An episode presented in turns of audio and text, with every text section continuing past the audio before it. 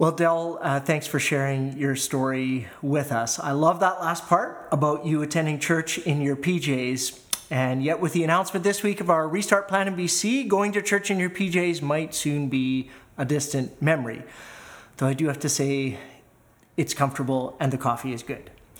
So as we move back toward in-person gatherings, gang, we're going to have to flex some muscles that are a little bit flabby, and we're going to have to relearn some old habits. And it's going to be hard work to relearn how to do community well and how to show the kind of love and care that Del and Carolyn experienced when they came through those doors. But hey, I know you guys, Jericho, and I know that you can do it. Well, my name's Brad. I'm part of the teaching and leadership team here at Jericho Ridge. And if you're new or visiting with us, maybe you saw us on Global B C Morning News this past week or heard about us on the radio, or and maybe you're just poking your head into the door to check things out online.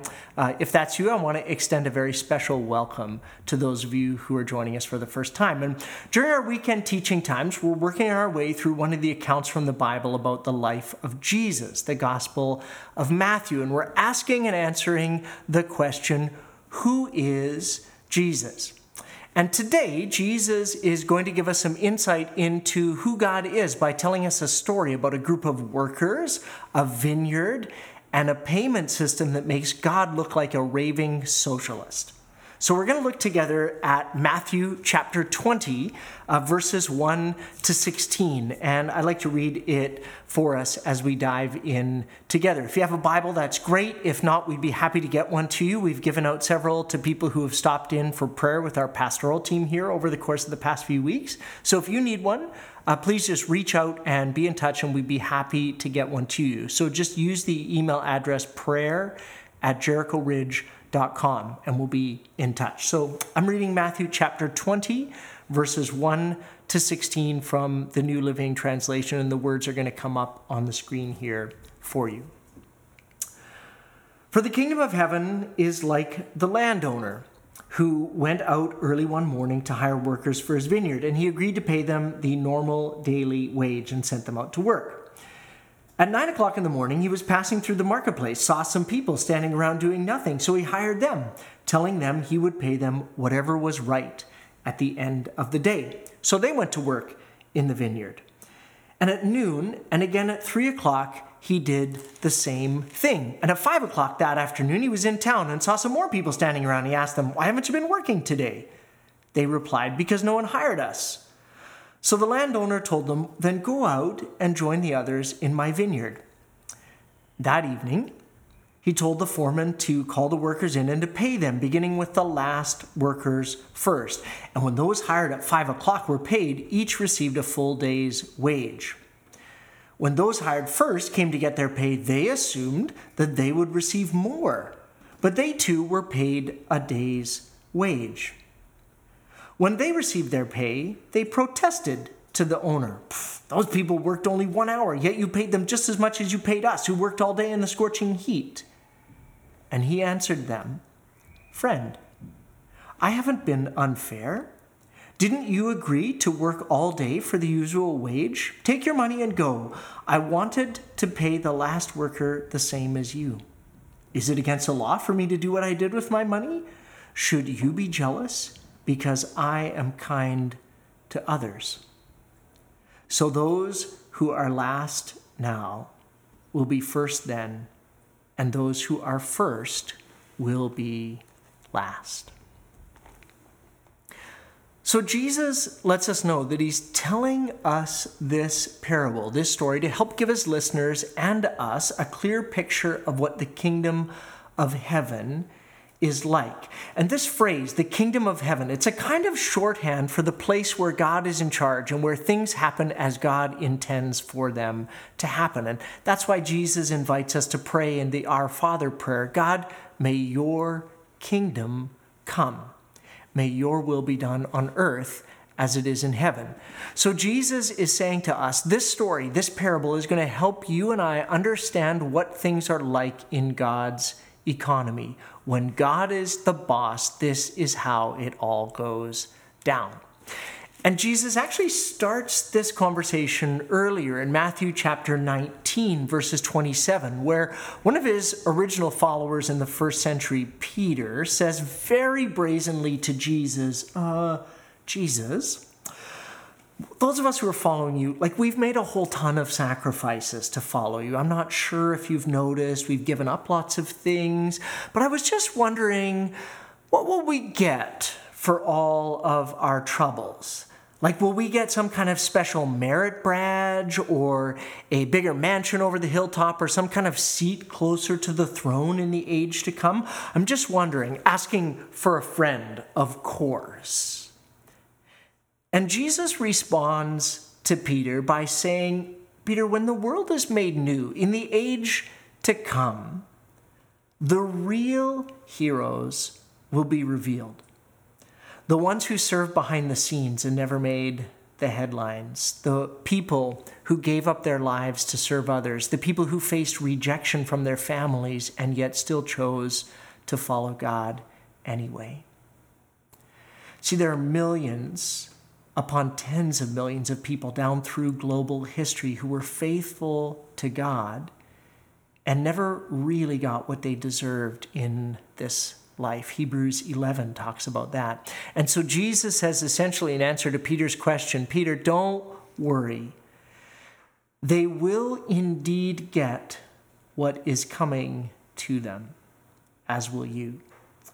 And what's coming to them is not only eternal life, which is a deep and personal relationship with the creator of the universe that starts today and goes on forever, but they will also be seen in the age to come for what and who they truly are or were.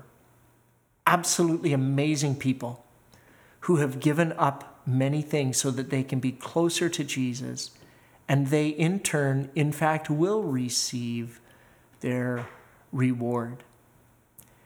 See, in Matthew chapter nineteen, verse thirty, Jesus is very clear when he says this, many who are the greatest now will be the least important then, and those who seem least important will be the greatest then. So this parable is actually telling us about a very real and future event that's going to touch all of our lives, a time just beyond the end of each of our current natural existences where we will stand before God, and God will give out a kind of payment, a recompense for that which is deserved. And the parable helps us understand that some people may be surprised at who gets what. And that is why, full confession time, this is my least favorite parable of any of the parables that Jesus tells. Because if I ran the world, I would run it like a meritocracy, which is a fancy word meaning that everyone would get what they deserve based on your work ethic and the effort that you put in. Even other ancient rabbis in Jesus' time told stories like that. They would tell stories about workers who accomplished in two hours what it took others the whole day to harvest, and so they were rewarded for their amazing labors. But Jesus, in this parable, unveils a very different picture of reality, one where he says, the last are first, and the first are last.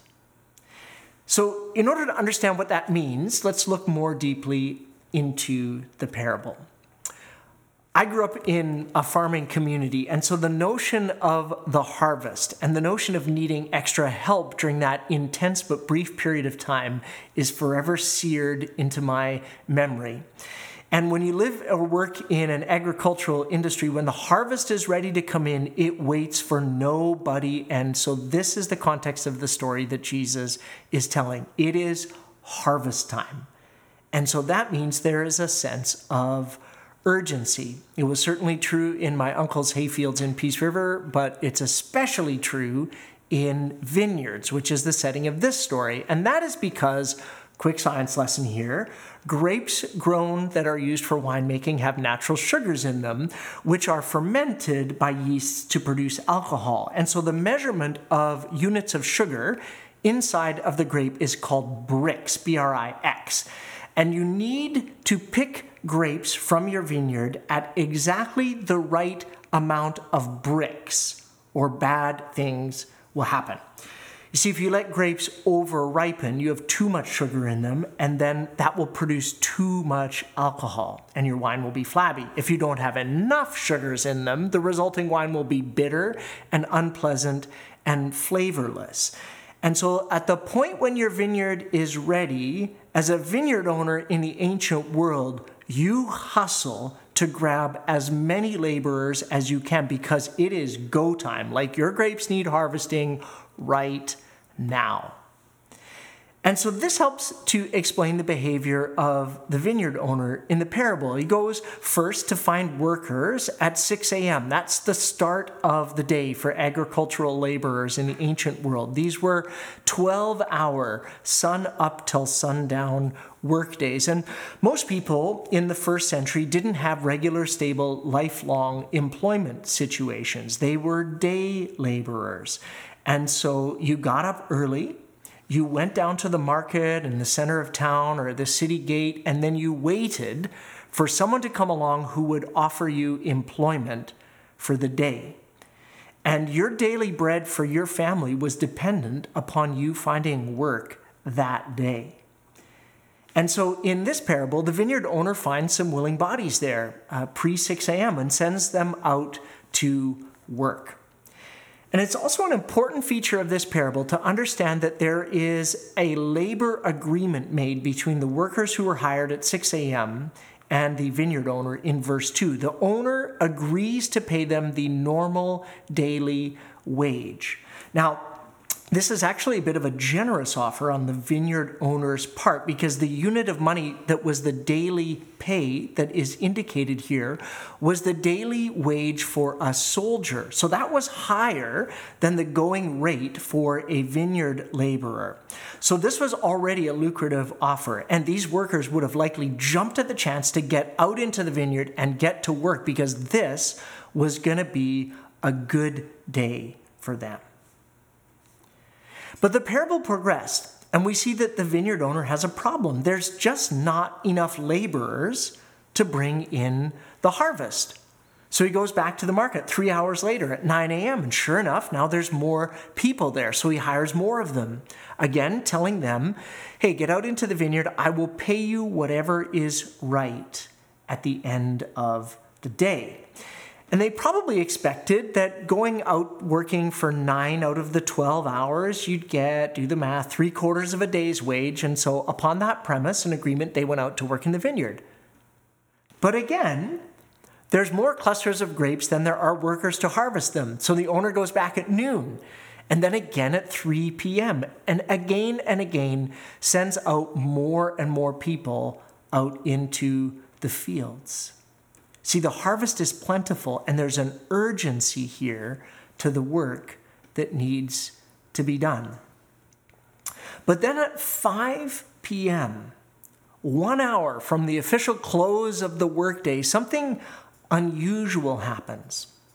And the vineyard owner is in town and sees that there are still some day laborers who have not been hired for the day. And we don't know why they're still there at five. And so he says to them, please go join the others in my vineyard. And they do. And a five p.m. hire for a day laborer would be highly abnormal. Only one hour to work out of twelve. And even if it was, it meant likely that these laborers would have expected to get one twelfth of the pay that the others got, because this wasn't even close then to a viable, livable wage to feed yourself or your family. So an hour of work, it's better than nothing, but it's definitely suboptimal for both parties. So imagine the shock and the surprise of these five p.m. hires when they're called up by the foreman to line up to receive their pay, and they're at the front of the line, and boom, the foreman puts into their hands, at the explicit instruction of the owner, the full amount for a full day's wage of labor. What a bonus! Like, what incredible generosity. The news would have spread like wildfire through the lineup. And, and we don't really know what the nine, noon, and three p.m. people got paid. We assume that they too got a full day's wage. But then we come now to the back of the line, because those who were hired first are paid last. And there's dissension in the ranks. They assume that because those who only worked for one hour received a full day's wage, because they themselves worked for the full twelve-hour shift, that they would be paid more. After all, they would have brought in more grapes, and they endured the scorching heat of the midday Mediterranean sun, as they point out. But the vineyard owner, who represents God in this parable, gives them a bit of a polite but corrective insight. Friends, the owner says, let's just talk reality here for a minute. You're not objecting to me being just. I am being fully fair to what we agreed on at the start of this day. What seems to be upsetting you is actually my generosity. See, Jesus is challenging those who believe that the world runs on a merit-only based system. People like me and maybe like you who feel a sense that justice means that giving those who work the longest and the hardest more than those who work and sneak in at the eleventh hour. See, in this parable, justice is served, but the big difference is mercy is added. And it's helpful here to note that Jesus' original hearers would not have been shocked like we are by the merit thing. They would have been shocked by something else entirely in the story. Our biggest questions, because we live in a society that tends to base, be based on merit, centers around why is the landlord, God, being, uh, why isn't he being fair? But the original hearers' questions would have been along a different line of thinking. The original hearers would have thought something like, what are these crazy workers doing? Why are they getting lippy with the landlord? Oh, if their negative backtalk might mean they don't get future work. You guys should pipe down and be quiet. Be grateful you've received what you owed and what you agreed to. Put your head down, show up again before dawn in the market, and hope that there's work to be done yet again. Don't ruin a good thing by complaining and getting all uppity and high on yourself. See, we think that the parable is about merit or fairness, but in some ways we're missing the point.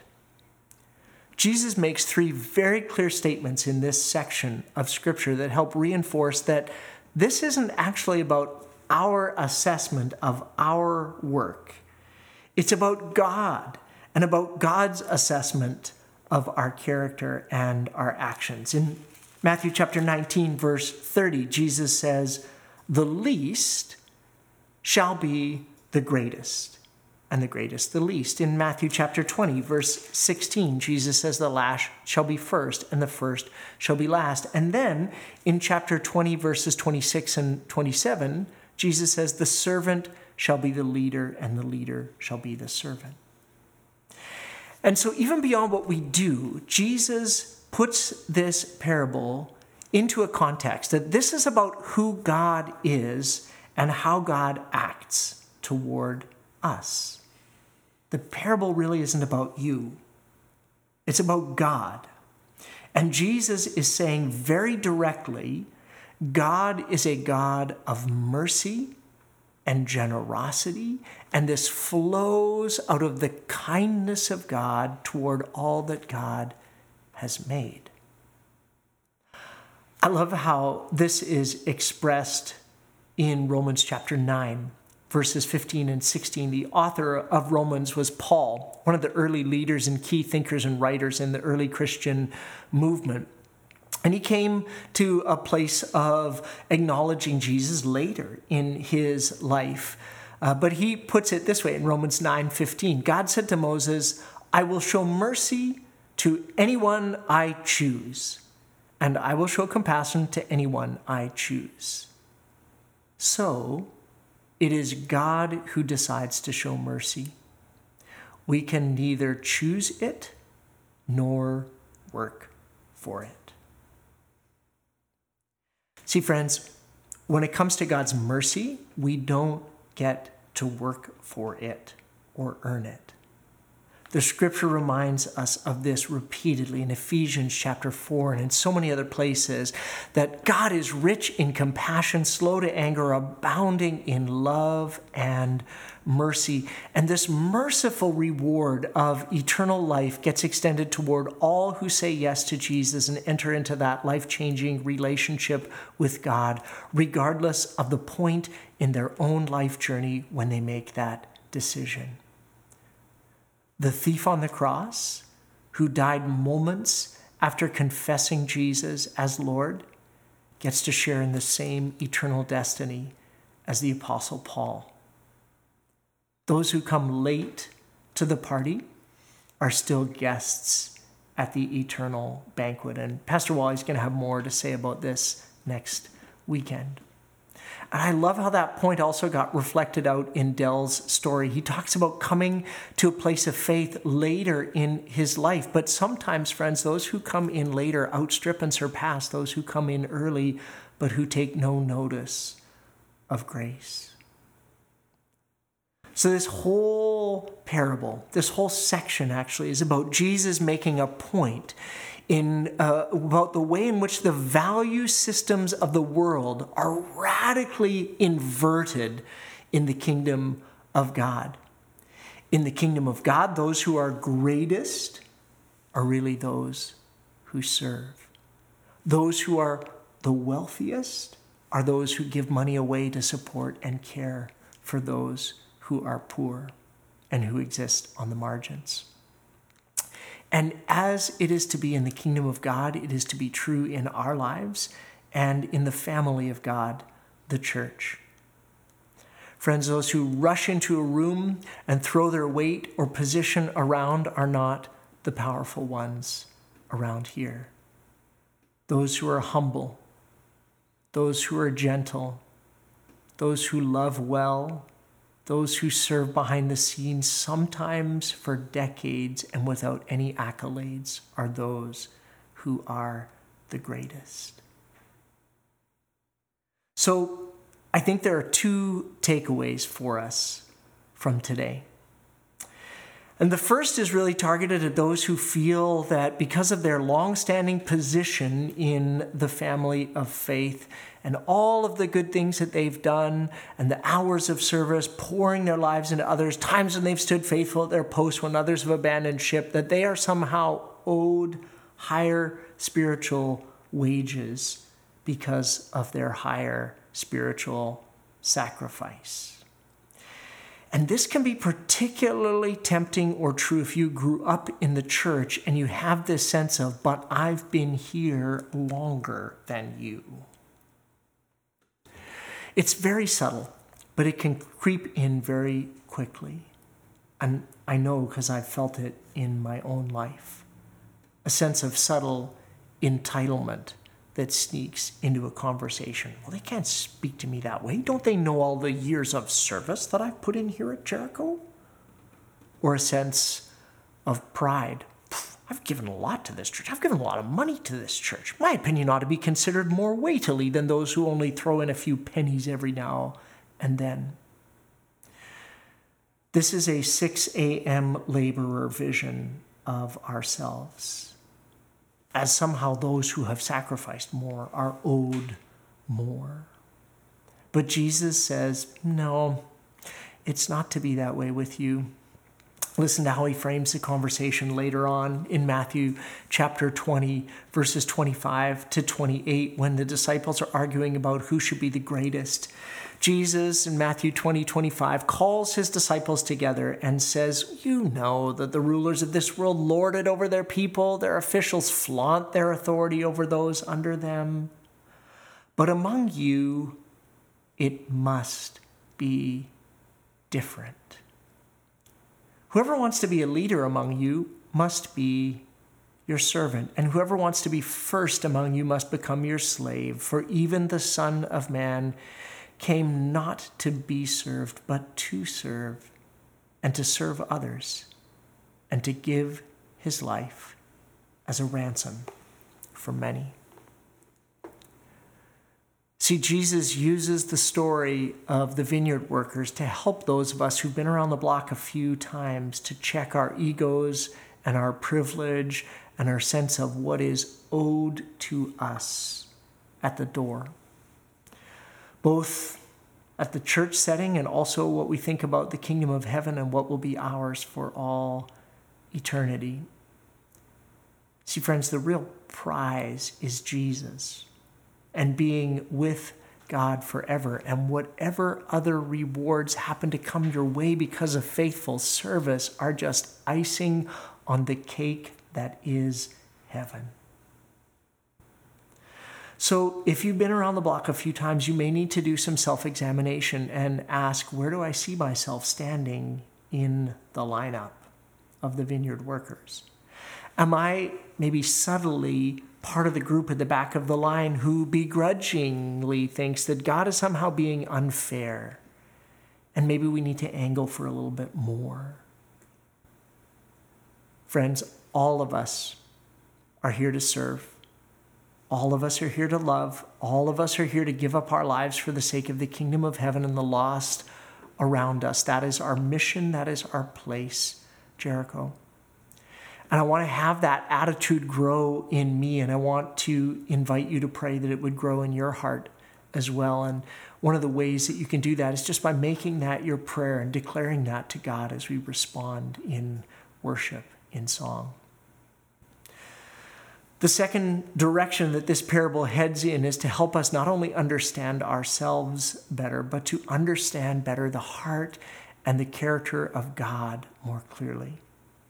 See, Jesus came to show us what God is like, and Jesus is telling us very clearly here that God is unfathomably generous, and God is irrationally merciful. And God is also so interested in you and in you being a vital part of God's family and being in relationship with you that God is still roaming the marketplace when the day is almost done to find you. And see, some of you have a distorted or clouded view of God. Maybe your experiences, even in a church community where you were wounded or your upbringing, has led you to the conclusion that somehow God is angry with you or that God has forgotten about you. And friend, I want to say to you today that nothing could be further from the truth. See, in this parable, the vineyard owner is still in the marketplace when the day is almost done, searching, seeking, longing to be generous to those who need it. And that might be you listening or watching today, and you feel like the last or the least. And God's saying to you today, you might feel that way, but I still want you as part of my family. I am still opening that invitation to you to be a part of what I am doing. You may feel like you don't know as much as Wally, or maybe you can't pray big words like Gary Stevenson, or you can't love well like Katie Kwan, or you can't sense God's presence like Miriam Falks talks about, or you can't lead worship like Jesse Tillman does. Friend, they may have said yes to the invitation to go out and work in God's field earlier in the workday than you, and they might have a different skill set than you, but I am here to tell you that you are still wanted, that there is still time, that the door is still open, and the invitation of the King is still extended to you. And all you have to do is say yes, because there is still room in God's family for you. And if that's you, we would just love to help you take the next step on your spiritual journey.